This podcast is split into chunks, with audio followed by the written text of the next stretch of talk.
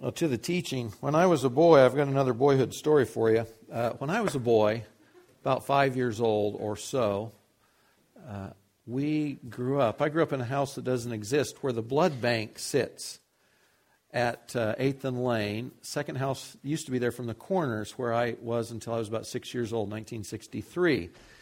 And uh, great old house, loved being there. In the backyard, we had a pine tree that's just about like the one right out in front of the school here and it grew up next to the house. See, and my brother Pat and I loved to climb that tree.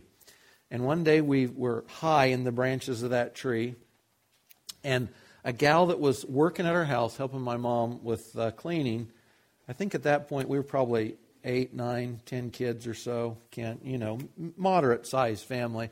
And my mom did have some help once in a while that would come in and help with the house. But uh, the gal came out the back door and she looks around, and then she calls for Pat and Mike. And we're up in the top of the tree. We see her down there, and, and we think it's kind of funny because we're above her, and of course she's not looking up. She doesn't know where we're at. So she's calling our names, calling our names, calling our names, looking around. And you know, Pat and Mike, we're up in the tree, sniggering away, you know, secret, quiet delight because uh, that's little guys, you know, little boys. We're up here, she can't see us, and ha ha ha. She gives up, of course, and goes back inside. We're having a great time. The joke's on her, right? Of course, the reason she'd come out to call us was because our lunch had been prepared. And we didn't know that. We found that out later, you know, after the stuff's all put back. So we ignore her calls to us by name to come down to sit at the table that was set for us to enjoy the, the lunch mom had prepared to hang out with mom and the other kids. So we thought that the joke was on her, but really the joke was on us. We, we ignored that call at our loss. And that's, a, that's not the greatest introduction, but sort of the point to the, the scripture text this morning is this Christianity is in large part, it's God's calling, and then we have the opportunity to answer. Sometimes it's God's commanding, giving us the opportunity to obey and we ignore God's call at our loss because God invites us to be a part of what He's doing in the world. And in that participation, we're blessed. And we have fellowship with God that we wouldn't otherwise. And we get to turn around typically, and God uses us to become a blessing to others as well. So, to cue in this morning on the text will be in God calls and gives us the opportunity to answer and therein participate with the things God's doing in the earth for our blessing and for others as well. We're only going to look at two verses specifically this morning out of Genesis 12, but I'll read verses 1 through 5. We're only going to spend time specifically in 4 and 5, but if you've got a Bible, that's where we'll be. We looked at the first three verses a couple of weeks back. This was the introduction of God to Abram and Abram's call. It says in Genesis 12:1, "The Lord or Yahweh, the name Israel knew God by covenant with, now Yahweh said to Abram, Go forth from your country and from your relatives, from your father's house, to the land that I will show you. I will make you a great nation, and I will bless you. Make your name great, and so you shall be a blessing. I will bless those who bless you, and the one who curses you I will curse, and in you all families of the earth will be blessed. Verse 4 So Abram went forth as the Lord had spoken to him, and Lot went with him. Now Abram was 75 years old when he departed from Haran. Abram took Sarai his wife, and Lot his nephew, and all their possessions which they had accumulated and the persons which they had acquired in Haran, and they set out for the land of Canaan. Thus they came to the land of Canaan. Back to verses 1 through 3 very quickly. God calls Abram to leave everyone and everything he knows and take out for some place, God will show him, but otherwise of which Abram knows absolutely nothing. Abram, leave everything, everyone you know, and take off, and I'll show you the place. Verse 4 and 5 Abe answers the call. He uproots himself, his entire large household, and he heads to the land of Canaan. So God calls, and Abram answers. God commands, and Abram obeys. And that's really what these two verses are all about. Now, these two short verses have enough detail in them that I think God wants to communicate a few things to us very clearly. The first, in verse 4, Abram went forth as the Lord had spoken. So in verse 1, God says, Go forth. And in verse 4, Abram went forth. It's the same Hebrew word. God says, You do this. And it's, the text says basically, Abram did it. You do it, Abram does it. The second thing in verse 4 is this the text tells us here that Abram was 75 years old. I wonder why. Abram is 75 years old. He's older than maybe everybody in this room. He's 10 years past retirement age. And at 75 years old, God knocks on his door and says, Abe, I've got a job for you. And I think the reason we're told this is this. If Abram wanted to make an excuse for not answering God's call, this would be a good one. Lord, thanks, but I'm too old. I would love to have taken you up on this 10 years earlier, 20 years earlier, 30 years earlier, but you know I'm an old guy now. And you should have got me earlier. I can't, can't follow through. Sorry, you know, call somebody else. He's 75 years old when he gets the call. And of course, age becomes one of the issues in the rest of the story of Abram as well. But God calls an old man. He's going to start a new work, and he calls an old man to do it. And if Abe wanted an excuse for not answering God's call, this would have been the best one. Lord, I'm too old. So God lets us know He didn't call a young guy, He didn't call a young single guy. He called an old guy with a lot of family, which gets into verse 5. When Abe leaves, it tells us he took his wife. He took Lot, his nephew. Now, there's sometimes confusion around this. When God tells him to leave, he says, Leave all your father's house. Uh, Lot's your nephew. What's the deal? He's part of your father's household, sort of. There's a variety of understandings on why Lot comes along. One is that he's still young enough at this point that he Abram is his legal guardian, we might say. He's his legal guardian, he's responsible for him. He comes along as a member of his own household. Some people say, no, Lot freely elected, like Abram's servants, to go with Abram to this new land. And I forget the third now. Anyway. But Lot goes with him. Household and Lot, all their possessions, all their servants, they set out for Canaan, and they arrive in Canaan. So, two verses make it clear Abram hears God's command and he obeys fully. Now, I find it interesting, too, what the story does not say some of the elements that are not part of this record. It doesn't say anything about Abram hesitating to obey. I mean, if somebody told you today to pick up your life, to leave everyone and everything you know, wouldn't, wouldn't you be going through some gymnastics in your own mind about what that's going to cost, what that looks like? Do I really want to do that? There's absolutely no record of hesitation on Abram's part. And there's no questioning. It just says, God says, you do this, and it says, Abram did that. God spoke, and Abram obeyed. And it doesn't say anything about Abram hedging his bets. You know, if you start a new venture, um, it's often wise, sometimes it would be foolish not to, to have something in reserve so that if that venture fails, you're not sort of out entirely, but you've got something in reserve. So if I'm starting a new business, I take some funds and I invest it in my business, but I keep my savings account. So if the business venture fails, I've got this thing to fall back on. Well, see, Abram doesn't leave himself anything to fall back on. He doesn't keep a summer home in Haran. He doesn't leave sort of contingency there that's going to keep some of his stuff and keep it going. He is totally committed to this trip. He takes everyone and everything with him. So there is no plan B. There is nothing to go back to. So when God tells him to do something, we could say, in a sense, he throws himself with reckless abandon into doing what God told him to do. No plan B, no contingency, nothing to go back to. He's totally sold out, totally committed. Takes everyone and everything he has. You know, we're planning a trip for the girls in a little bit moving's a big deal. Can you imagine? They're walking by foot hundreds of miles with women and children and animals and herds, And this is dangerous too. This doesn't even bring it out. But later, when the Jews return from the Middle East to the land of promise, they're worried about being hit up on the way, about being attacked. Abram would have faced these same difficulties and challenges, none of which is brought up here. It just says he goes and he does it. Pulls up everyone, everything, and he goes and he does it. God said go, and Abraham went. Um, you know, the United States is mostly a nation of immigrants. Uh, probably very few, if any, Native Americans among us here, and of course, they probably weren't here originally either. But uh, we're a nation of immigrants. Uh, my grandparents uh, immigrated from Ireland in 1919, uh, and Kathy's uh, grandmother immigrated around 1906. Bob, you correct me if I get any of these wrong, any of these details wrong.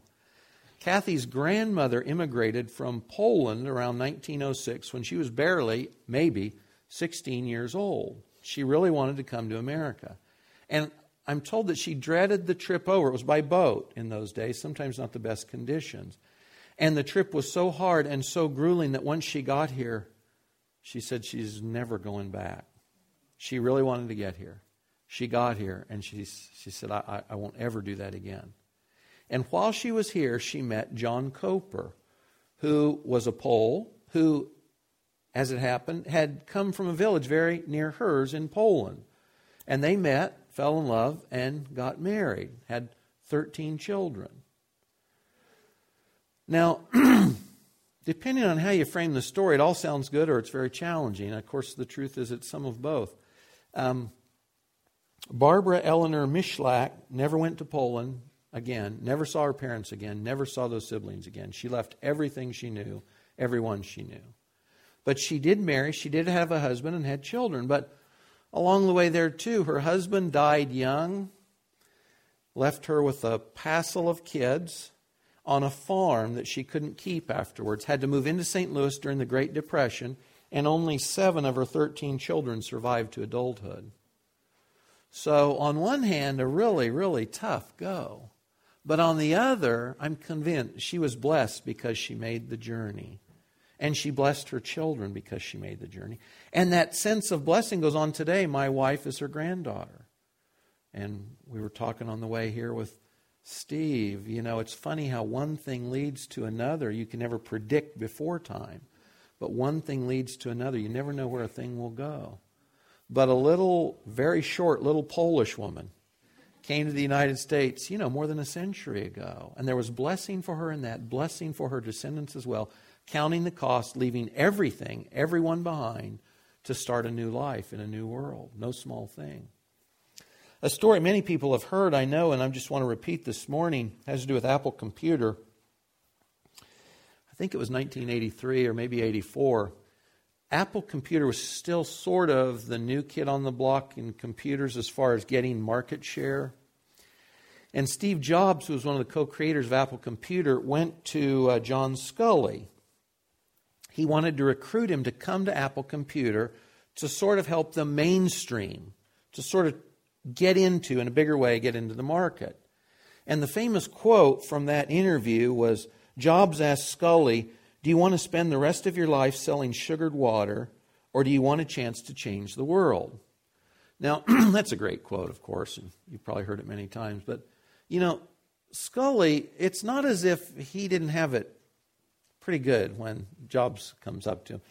He was the youngest president ever of PepsiCo, a little corporation named PepsiCo. So the thing about sugar water, it's a slight, but of course they sell all kinds of food. They, they own Googles of stuff. And it was under Sculley that, if you're old enough to remember the, the Pepsi Coke challenge ad, that was Sculley. And, and PepsiCo's profit and shares, they rose dramatically under his leadership, which is why Steve Jobs went to him. But that was the challenge. Do you want to sell sugared water for the rest of your life, or do you want to help change the world? Do you want a chance to change the world? And Sculley jumped ship from PepsiCo to Apple. And again, he was there about 10 years. And it was a rocky 10 years. Uh, also, during this 10 years, uh, Steve Jobs lost his job at the company he founded, with Sculley's, uh, Sculley being part of that process along with the board. But they had brought Sculley in to improve Apple's market share. And they went from about 800 million sales to about 8 billion sales under his leadership. He hears this call. He's doing well. He's making tons of money. He's highly successful. It's not like he's a poor boy being given a chance to move up. He's a very successful guy. But he's given a call, an opportunity for, to move from one sphere of life and influence to another. And he took it. And he did. And he really was part of changing the world and the way people interact with each other. That still goes on today in Apple products. But he heard a call, he answered it. It cost him, in one sense, everything that he left behind with PepsiCo and that security to jump on board with Apple and do something that was more significant in the long run. Abram left everything. He had no options he left behind. He sort of sold the farm. He was totally committed and he went to the new land. God called and he answered. For the Christian, hearing God's call and answering or responding to that is at the essence of the life we're called to. Um, this gets a little touchy feely or a little subjective when you start talking about this or trying to refine or define this too, too narrowly. Um, I don't know what it was like for Abram to hear God. Was it an audible voice? Was it an appearance? Later in the, in the story, his story, God appears to him. Did he appear to him? We don't know. And so if you start talking about God called me to do something, you know, if you want to know what did that look like, what did it sound like, how do you know it was God? And even with sort of those difficulties built in, I'm convinced that the essence of the Christian life is hearing God's call and answering, that God is the initiator in what we do and where we go and who we interact with. And it's our responsibility, like a child to a parent, to hear what our parent says and to answer. To hear the lunch bell, the lunch call, and to answer, to hear the command, and then to obey. That's at the essence, that's the foundation of the life of a Christian. Sometimes God may speak into your life very, very clear, clearly, clear as a bell, where you know God spoke. There's no ambiguity, there's no question. I know God spoke. The truth is, probably, more often than not, when God speaks, when we get that call, it's not as clear as Abram's. You might need to pray about it for a while. You may need to bounce it off other people and say, I think this is what God wants me to do. But at the end of the day, when you know God has called, you need to answer. When God commands, we need to obey. That's the very foundation of the life of a Christian very foundation. In Hebrews 11, 6, it says this Without faith, it's impossible to please him, for the one who comes to God must believe that he is and that he's a rewarder of those who seek him. If you don't have a relationship with God based on faith, you, you have nothing. And for us to hear God's call and do anything other than answer and respond means we don't believe him. We don't have faith. Or maybe like the guy in Mark's gospel, we don't have enough faith. I believe, help my unbelief. But think of this uh, God can't lie, He's the source of all goodness. His relationship with those he knows is characterized by loyal love or loving kindness. He'll never let you down. So, for us not to have faith in Him is to say that we sort of don't know the very fundamental or foundational issues or character of God Himself. That the life of faith, of hearing God's call and responding, it acknowledges that we know something, at least a little, about who God is, what He's like, and that He's worthy of us following Him. That we can't go wrong when we answer His call, that we can't go wrong when we obey Him. That that's the very best thing we can do. It honors God, but it's also good for us. It's the path of blessing for us. Not necessarily blessing without difficulties, but the path of blessing for us, and then the ability for us to be part of God blessing others as well. So, in that same Hebrews passage, after it talks about Noah, it takes Father Abraham in verse 8 and says, By faith, Abraham, when he was called, obeyed. Going out to a place which he was to receive for an inheritance, he went out not knowing where he was going. God called, Abraham answered. God commanded, Abe obeyed. He obeyed fully, immediately, and he left no contingency plans. Now, let me, let me quickly add here this too. Abraham's called from one country to another. And these examples are of people getting up and leaving someplace or leaving other people. That God's call requires them to get up and leave. And sometimes that's the requirement. God says, go, and we've got to go. But you know, maybe more often than not, a lot of times, for most of us, maybe, God's call is to stay right where we're at. This doesn't sound as exciting, by the way. Stay where you're at. My call to you is to stay where you're at. Uh, when Kathy and I moved back to Topeka in 1980, she moved back from Lawrence, I moved back from the Northwest. And when we got married, my plan was to save money. We'd spent what little we had was gone by the time I got back. We were going to save our money and we were going to move back to the Northwest where Mike wanted to be. I'd heard the call of the wild, the Rocky Mountains. That's where I wanted to live. No place else. Topeka was the last place on earth, literally, I wanted to be. But I had to come back to get married. So, we get married in July of 1980, and in May of 1981, we have our first child. And I don't have much of a job. We've got very little money. We can't afford to do what I wanted to do, which was to leave and to go back to Colorado, Wyoming, Montana, Idaho, okay, Washington, yeah, all good. Not Topeka. And in that next year, 1981, we became part of a small church fellowship that was great. It was like heaven on earth. And one day while praying, I, I needed this sense of call. Lord, is this where you want us? And one day God made it very, very clear to me during worship in that church that that was exactly where He was planting me and my family. Absolutely as clear as if God spoke to me straight from the scripture, like Abram here. I knew God had said, This is where you're, you're at. Well, on one hand, that was comforting. But on the other, it's really not what I wanted. Because basically, it was Mike, give up your dreams and your plans for living where you wanted to be, doing the things you wanted to do. This is where I want you. And for me, God's call has been Psalm 37, verse 3, most of my life. And Psalm 37, verse 3 says, Trust in the Lord and do good, dwell in the land and cultivate faithfulness. This is almost 30 years later. I'm still in Topeka. I can't believe it. And God's call has been to stay here and to invest in the people He's plugged us in with. In Sunday school, we were talking about the beginnings of sociology, our relationships, the way we're supposed to interact with others. The truth is, I know that God wanted us to stay in Topeka because of the relationships we had with other Christians and with family members. That's why He wanted us here.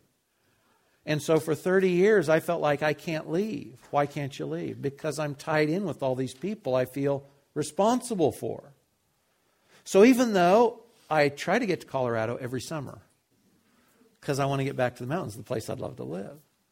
But on the flip side, I realize God's plugged us in here because it's the relationships at the end of the day that matter.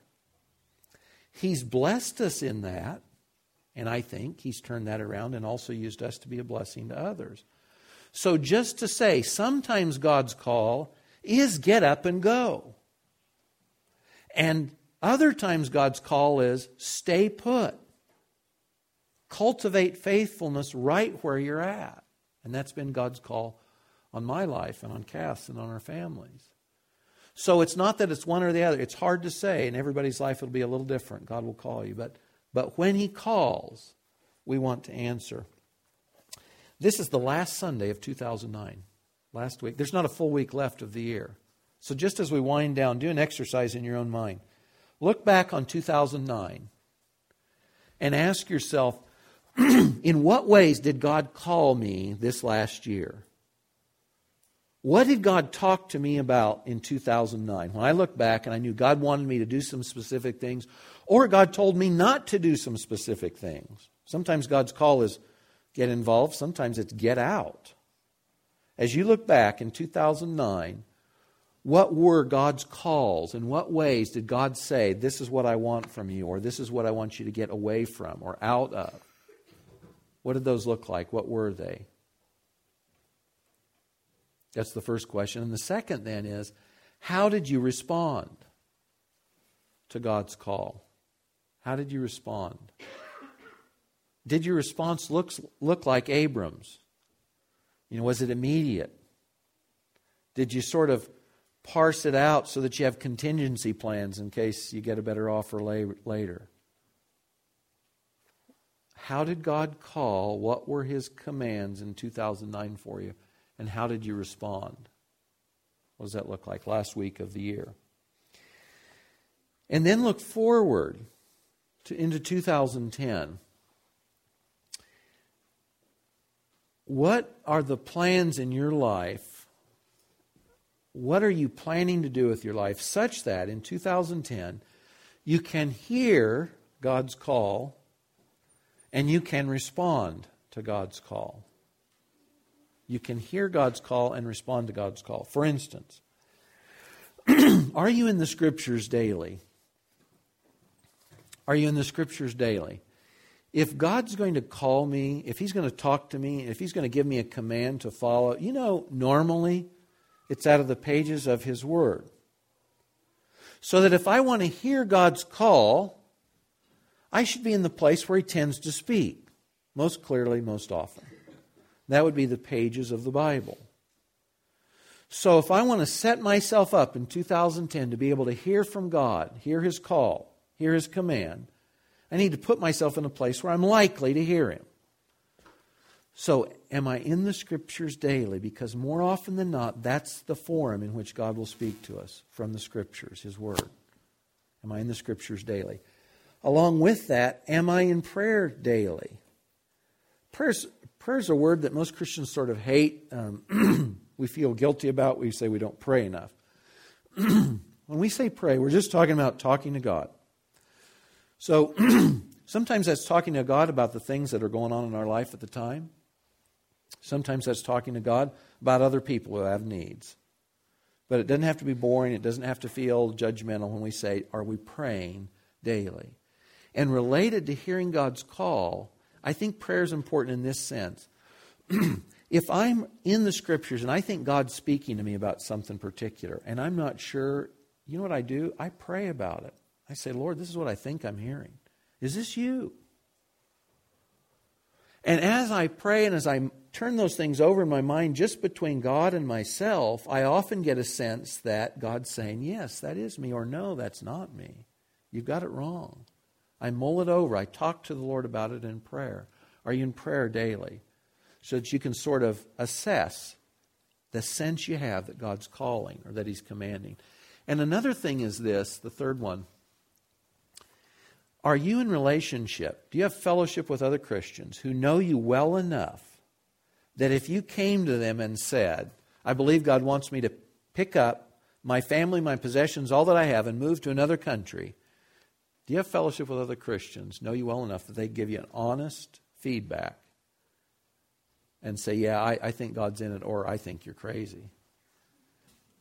you know, in Abram's case, it's quite clear he knew God had spoken. But for most of us, we're not as clear. And so to have other Christians that we can bounce that off of and say, Would you pray for me? This is what I'm thinking about. If they know you and they know you well and they're praying with you about that thing, you will probably get good feedback that will tend to confirm that that's God's call and God's command, or that it's not. But you shouldn't be afraid to be able to share that with other Christians if you don't, if you're not in the scriptures regularly, if you're not praying regularly, and if you don't have fellowship with others who know you well enough to give you this kind of feedback, hearing from God clearly is going to be a lot harder and probably a lot less frequent. So look at 2010. Does your life, is it set up in such a way that you can hear God clearly and then respond? And as you think about the response side of this, what keeps you what keeps me from answering God's call, from obeying His commands? If God lays something on you today, right now, is there any area of your life in which you'd say to God, I'm not going there? Is there something we need to give to God because we're holding it close? It's sort of our idol. God, you can have everything else but this. Have we already set ourselves up for failure here? By not saying, Lord, I'm yours. Everything I have is yours. When you call, I'll answer. When you command, I'll obey. Are we holding portions of our life back and saying, Lord, anything else but not that or not this? Oftentimes, sometimes through fear, we'll say something like this Abram could have said, I'm too old. And he was an old man when this whole thing started. He's an old man. Abram could have said, I'm too old to respond to God's call. But others could say, I'm, I'm too young. And somebody might say, I'm too fat to respond to God's call. I'm out of shape. I can't, can't go there. Can't take that long walk. But someone else might say, No, I'm, I'm too thin or I'm too weak. I can't do that. Or God's call in somebody's life may be such that they say, No, Lord, you know, I'm not educated well enough, or I don't know enough to do that. But someone else would say, You know what? that call is beneath my pay grade. I'm too, too well educated to stoop that low and do that job or answer that call. You see where this goes. When God calls, we may come up with all kinds of excuses why we shouldn't be the ones to do that, why God should go knock on somebody else's door. Thanks, Lord, but no thanks. Typically, we already know what those excuses are. I think when we say no thanks to God, we're like those little guys up in the tree, sniggering away. See, God set a table lunch is being served. And if we'll answer the call, we get to come down, we get to sit down with our dad, we get to enjoy lunch together. And maybe we get to invite our friends to that same lunch table too. But we think we have it so good hiding up in that tree that we don't answer the call. And so we miss out on the table God set, on the fellowship we'd have, and on the means of which we would end up being a blessing to others as well. I am thrilled that Kayla Bertel is headed to Haiti. When I've talked to Kayla, this probably goes back two or three years. Kayla, what do you want to do? You know, I'm not sure, but I'm thinking about orphans. And at the time, I thought, wow, how bold. And, and I was thinking, maybe, I don't know. But you know, as the years have gone by, it's been pretty consistent. And, and she's going back and she's testing the water. She's seeing if this is God's call in her life. I love this. And we've got 10 people from the church heading out in less than two weeks who I think are answering God's call to go help out in another orphanage in Haiti. And you know, God will bless them for going, for answering and going. And God will use them to bless others as well there, the staff and the orphans there as well. Uh, a few of our daughters are taken off the same time the Haiti trip takes off. They're headed to another part of the country, entirely new. They, they haven't even seen the house they're moving into. They've never been there. They haven't even been close. But you know what? I'm convinced as we've prayed and we've waited on God, we've talked about moves in the past. I'm convinced God's in the details. This is God's call. This is God opening a new chapter in their life. People often say, Oh gosh, what are you and Kathy going to do? You know what? we got plenty to do. We had plenty to do before kids. We're going to have plenty to do now. We'll miss them on one hand, but you know, it's all, it's all good. It's all up. It's a new chapter for them and for us. But so much of life gets down to this the two verses God called and Abram answered. God commanded and Abram obeyed. And guys, if our theology rose no higher than that, we'd be in good shape. In fact, we'd be in better shape than most Christians in the church today. God calls, I answer. God says, Junior, go do this, and, and I go do that. We'd be in good shape. We'd be deep Christians because we'd be hanging out with our Father We'd be spiritual. We'd be growing. We'd be thriving. We'd be a blessing to others as well. So, as you think about your life right now, and as you look into the year 2010, how is God calling you? What's He calling you to? How is He calling you? Will we walk in the steps of Abraham or say no thanks? Will we answer God's call? Will we sit at the table He sets for us? And will we be the blessing he means us to be to others around us? Lord, thanks that in all of life you are the great initiator. Lord, we tend to come to you with plans of our own making, all kinds of great thoughts, things we think things should be, plans we want you to stamp for us. And yet at the end of the day, Lord, I know that it's your plans that stand. And that if there's something good occurring, if life is occurring, Lord, it's because you have stepped in. You've taken the initiative. You've called.